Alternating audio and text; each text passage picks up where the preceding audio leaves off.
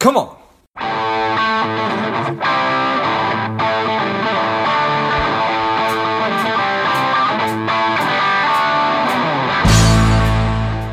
Quick ask before we get started today. I am working to help people lead happier and more contented lives. My part of that is money. So if you enjoyed today's episode or if you've enjoyed past episodes, please take a minute and leave a quick review on iTunes. Subscribe. That helps uh, the show climb up the rankings and helps more people uh, find it. So thanks a lot. Nir, are you ready? I am ready, George. I'm ready. The people are ready. Let's go. Welcome to Money Savage Engage. This is George Grumbacher. Nir Eyal consults, writes, teaches about the intersection of psychology, technology, and business. He's an entrepreneur. He's the author of the best selling book, Hooked, and his new book, Indistractable How to Control Your Attention and Choose Your Life, is available now. I'm excited to have you on.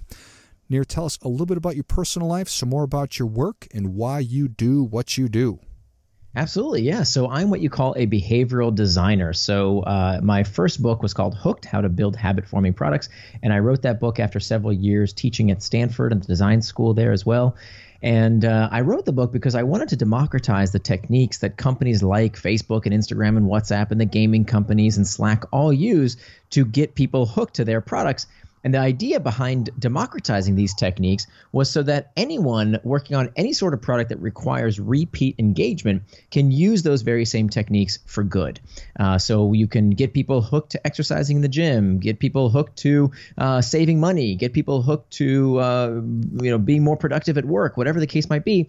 That's really what's what's happened over the past five years. Uh, I've worked with companies ranging from the New York Times to Microsoft to Netgear, all kinds of different products and services to help people make the kind of products products and services that are more engaging that people use because they want to, not because they feel like they have to. Now, that's all well and good.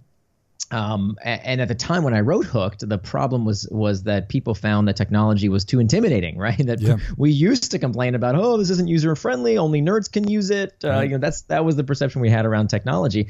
Well, today the tide has definitely turned. Today, technology is so well made, it's so well designed that sometimes we want to use it too much, and mm-hmm. sometimes we find that it is distracting. And so I wrote this next book that uh, just recently was published called Indistractable. And it's about how to control your attention and choose your life. And that book is really about, you know, how do we master distraction? How do we live with personal integrity and become the kind of people we want to become by doing the things we say we're going to do?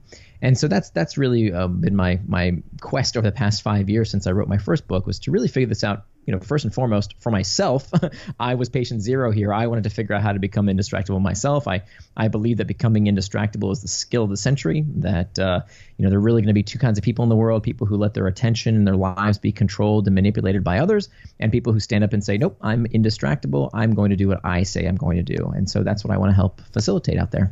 I love it. So to a degree, you're a victim of your own success. That you did such a great job teaching organizations how to hook people, and now it's a matter of. I, am sort of being glib here of of, no, I, of, sort of unringing that bell and then helping people to uh, to perhaps recognize what's what's going on and how important it is to be intentional with their attention. Right, right, and I still stand behind everything in Hooked because you know I, I always it's two different products we're talking about. Uh, you know, Hooked was about how to uh, build the kind of products and services that people aren't currently using. Right, how many businesses are struggling with people overusing their product? Very, right. very few people listening right now are are worried about anyone getting addicted to their product. You know, so that was really my target client. It was never you know the the the, the social media networks or the gaming companies. That's where I learned these techniques that I wanted to democratize for others. So that's one set of products. Now, Indistractable is around a whole other set of products. Indistractable is about you know these these these products that sometimes we overuse. Now, what I don't like, I think that that we hear a lot of these days, is that technology is hijacking your brain, and it's manipulating you, that it's it's addicting everyone and that narrative has gone overboard. Uh, yeah. Part of the reason I wanted to write this book is because it's really disempowering for people when you tell them there's nothing you can do about this, right? Hijacking your brain. You know, there's this article that went viral, ironically, uh, that someone wrote about how technology is hijacking your brain, and that's just so wrong, right? Hijacking mm-hmm. is what they did to us on 9/11. It's right. not what you know using Facebook or Candy Crush. I mean, give me a break. it's not a whole nother category. Um, and so what I did want to help people understand, and and you know, again, this was really something I wrote for myself more than anyone, was that number one, distraction is nothing new. that it's been around for at least 2,500 years. Plato talked about it 2,500 years ago. He called it akrasia, the tendency to do things against our better interest. So distraction is nothing new, and it's not about the tech. That in fact, distraction goes much deeper than just our tech. The tech is what we call the proximal cause. It's a symptom of what's really going on. Uh, because you know people have been getting distracted by all kinds of things, television and you know gossip and the newspaper and I mean the radio. It just goes on and on. There's all kinds of distractions out there. However, I think in this day and age, because technology has become so pervasive and persuasive, if you are looking for distraction, if you are susceptible to distraction, then certainly distraction you will find. And there are lots of companies that are happy to sell you distraction. And so it behooves us to understand how do we put this stuff in this play in their place because I, am not a tech luddite. I love technology, and I think you know if you want to succeed uh, these days, you have to also understand how to use technology to leverage it to to uh, to improve your career, to improve your life. The question is, you know, how do we make sure that we can get the best out of these technologies without letting them get the best of us? Yeah, I think that's really well said, and so important to to take a big step back and to recognize that really a thing, be it technology or or water is not good nor is it bad you know it's it's how it's being used and applied in your own life because we're enjoying technology right now and water gives us life but if you know if it rains too much or whatever. You sort of get the idea yeah. here. So absolutely. Facebook absolutely. is not good or bad. Fantasy football is not good or bad. It's the application of it. So i think i thought that was such an important thing that i don't think we think about enough. Um, and one of the core themes i sort of took away also uh, is just the one of the major problems that we don't talk about probably enough is that is that pain is such an enormous part of our lives. And that's perhaps one of the really root causes of what's going on Right, right. So, you know, to, to kind of uh, introduce this model, there's four basic steps to becoming indistractable. And so, to, to explain this model, I need to start by explaining what is distraction, right? What is this word that I keep using? And the best way to understand distraction is to understand the opposite of distraction. So, the opposite of distraction if you ask most people, most people will tell you focus. But the opposite of distraction is not focus. The opposite of distraction is traction. That if you in fact looked at look at the etymology of the word, traction and distraction both come from the same Latin root, trahere, which means to pull, and they both end in the same six-letter word, A C T I O N, that spells action. So traction is any action that pulls you towards what you want to do, things that you do with intent. And if that thing you want to do with intent is watch football on TV or uh, play Candy Crush or be on Facebook or, or check email or whatever it is you want to do with intent, it's totally fine. It's traction. Okay. There's nothing wrong with these technologies. As you said, it's about how we use them, how much we use them. And so if you're using them with intent, it's traction. Now, the opposite of traction is distraction. Mm-hmm. Distraction is anything you do that is that pulls you away from what you intended to do. So the only way to know that if you are distracted or not is to plan ahead. And so this is one of the critical techniques that I talk about. It's called making time for traction. That in this day and age, you have to plan your day or somebody else will. That if you, you know, it's amazing. Two thirds of Americans, two thirds of Americans don't keep any sort of a calendar. I mean, that's like leaving your wallet on a busy city street, right? Somebody's going to steal it. You yeah. can't leave it unguarded. You know, people will build safes and uh, storage, you know, storage uh, containers, and they'll pay money to keep their stuff safe. But we don't spend any time thinking about how to keep our time safe. Mm-hmm. And so, if we don't do that, we shouldn't be surprised. Here's the thing: if there's one mantra I want folks to remember from the book, it's that you can't call something a distraction unless you know what it distracted you from. So there's no excuse to saying you got distracted if you didn't decide what you wanted to do in advance. So we've got traction to the right, we've got distraction to the left. Now, what moves us towards traction or distraction? Two things. You've got external triggers and you've got internal triggers.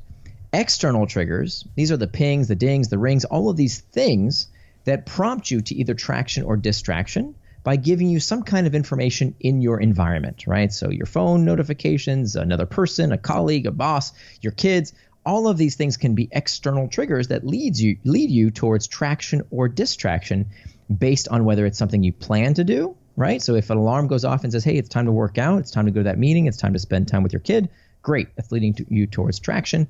But if an alarm goes off, if a ping or ding or notification goes off, and you plan to to to be with someone you love, and now you're checking your phone instead, well, now that's a distraction. Hmm. So Those are the external triggers. But the most important source of distraction, the most prominent source of distraction, are not the distractions, the external triggers that originate outside of us, but in fact, they are the ones that originate within us. Because the number one source of distraction is not the external trigger, it's what's called the internal trigger. And this goes back to your question. So, sorry, it's a little circuitous way of answering your question. It turns out if you ask most people, what motivates us? Why do we do what we do? Right? The fundamental question of Indistractable of my book is why do we do things against our better interest? But to understand that, and by the way, that's verbatim Plato's question as well. It's a, it's a great question, right? If we know what to do, why don't we just freaking do it if we know what we're supposed to do? Right. Why do we procrastinate? Why do we get distracted? But in order to answer that, we have to go a layer deeper, really to first principles, to ask ourselves, why do we do anything? And the answer to all human motivation is not what most people think. Most people think if you say, okay, what, what motivates us? They're going to give you some version of carrots and sticks, right? Pain and pleasure. Yep. This was called Freud's pleasure principle that everything we do is about the uh, desire for pleasure and the avoidance of pain. Turns out, neurologically speaking, that is just not true. That neurologically, what is going on in our brains is only one thing that motivates us. That one thing is the desire to escape discomfort. It's okay. pain all the way down. In fact, even the desire to feel something good, right? The desire, wanting, craving. There's a reason we say love hurts because neurologically that is exactly what's going on. So, if you think about this physiologically, right? So, if you feel cold, that's not comfortable, you put on a jacket. If you're hot, you take it off. If you feel hunger pangs, you eat. When you're stuffed, oh, that doesn't feel good, you stop eating. So those are physiological sensations, and the same holds true for psychological sensations. So when you're lonely, check Facebook. When you're uncertain, Google. When you're bored, ESPN, stock prices, the news, Reddit, Pinterest, all of these things cater to this uncomfortable emotional sensation. So that means if all human behavior is prompted by a desire to escape discomfort, that means that time management is pain management. And if we don't face that fact, that we are using these distractions to escape something we don't want to feel whether that that thing that we are using is is you know working too much uh, going online too much drinking too much whatever it might be if we don't understand the reason why we are doing things against our better interest why we are getting distracted and coming to to the understanding that the reason we are doing this stuff is to escape an uncomfortable sensation if we don't face that fact and learn techniques to cope with that discomfort we will always be distracted by something so that is the first and most critical step is to master these internal triggers by learning new ways to cope with discomfort. Got it. Okay, I think that's really powerful stuff, and I, I certainly, I, I, certainly agree with, I, I think all of it, um, and love, love the saying. I, I wish I could attribute it properly. In this life, you're either the hand, hammer or the, or the anvil. So you're either you know, doing taking action and hitting something or or being hit and being impacted. And I don't know if that's an appropriate way to sort of think about what you've just been talking about. But if you're not if you're not moving in the direction of the life that you want, of what Plato was talking about, um, then you're probably a lot more susceptible to distraction, and you're going to find other things to do other than what it is you're doing. But what about folks that are stuck in maybe a career or a situation where they're just not happy at all? Are all bets yeah. off then? That's a great, great point. So, you know, we, a lot of authors of different productivity books are, are I think, are kind of naive, and they say, "Look, here's everything I'm going to tell you to do," and they don't appreciate the larger context within which people work, right? With the, the, that that our environment shapes our behavior. So, if you do everything I tell you to do, and you become indistractable, but your boss decides to call you at 7 p.m. on a Friday night because he or she is a jerk. Yeah. is it is it the technology that it's a, that's at fault? Is it the phone that, that the boss used to call you that's at fault? Uh, no. Is it your fault that that uh, somehow something you did didn't uh, didn't make that boss not call you? No. I would argue that that's an issue of company culture. Mm-hmm. And so half of Indistractable is about things that you can do yourself right? You can master the internal triggers, make time for traction, hack back external triggers, and prevent distraction with pacts. Those are the four steps to becoming indistractable. But because we operate in these various environments, we need to understand how we can adapt our behavior or adopt new culture inside an organization. So there's a whole section of the book that's that's titled uh, why distraction in the workplace is a symptom of cultural dysfunction. Because what I found was in my research that distraction at work, you know, we like to blame our technology. We like to say, oh, the, the iPhone distracted me, or email yeah. distracted me, or Slack distracted me. But really, there's no correlation between how much tech a company uses and how distracted people feel at that company. One of the technologies that people complained about most, number one was email. Number two was group chat. And in group chat, people complained about Slack a lot, right? Slack is the largest group chat app mm-hmm. out there. And so I went to pay Slack a visit. And my assumption was look, if it's the technology that's causing people to get distracted, then the people at Slack, they use Slack more than anyone. They should be the most distracted people on earth. right. But but that's not what I found. because at Slack, they have this very unique company culture that respects people's time, that acknowledges that for people to do their best work, they need time to disconnect, right? Disconnect from work while at work so that they can think, right? Yeah. And disconnect outside of work so they can have a life and take care of themselves, take care of their relationships, take care of their family. And so it's fascinating. At Slack, in big pink letters at the company headquarters, there's a big, uh, like almost graffiti looking sign that says, work hard and go home. it's part of the company culture to become indistractable. And that's very unique. So you know we can we can do something about this. Of course if you manage a company there's a lot you can do because you're in a position of, of, of, power to affect company culture and culture flows downhill. But even if you're not a manager there's a lot you can do. One you can become indistractable yourself to set an example for others. And then you can communicate some of these techniques with your colleagues. So this is what happened at bcg boston consulting group they used to have a very high employee churn, churn rate. I, I, worked there at one point in my life. It was my first job out of undergrad, and it was a terrible company culture. I mean, they just churn through people constantly. Whereas now it's rated as as one of the best places to work in America. They have a very high Glassdoor score as rated by their employees because they have completely changed their company culture to respect people's time. And not only ha- have people benefited from this in that they stay around much longer, so they don't have to constantly recruit new people, which is very, very expensive, but they also noticed that their customer service improved, their, their the, the, the work output that they were delivering to their clients improved because people could talk about this problem. So it turns out the real problem of distraction at work is not the technology. The real problem of distraction at work is that people can't talk about the problem itself. That turns out to be the real problem. That when people start talking about this, they can find solutions that suit their organization. Uh, but the real problem is, is organizations where this is something you're not allowed to talk about because you're afraid you're going to get fired. Got it. I think one of the things I really enjoyed most about the book was how there's so many great tools and practical things you can put into action as an individual that but then also as as an organization. And i know that mm-hmm. that's i mean one of the huge problems that we're facing right now is so many disengaged distracted people that don't like what they're doing. So the more that both again the individual and then an organization can do to put their people in position to to be indistracted um, I, I think the better. So yeah, Nir. Absolutely. Savage Nation is ready for your difference making tip. What do you have for them? Yeah, so I think the tip that I would give folks is to understand that you are more powerful than you think that uh, there's a lot of research out there that people have a lot of self limiting beliefs. And I'll give you just one quick example. Uh, in my book, I talk about how you can reimagine your temperament. Uh, temperaments are defined as these defining traits of a person.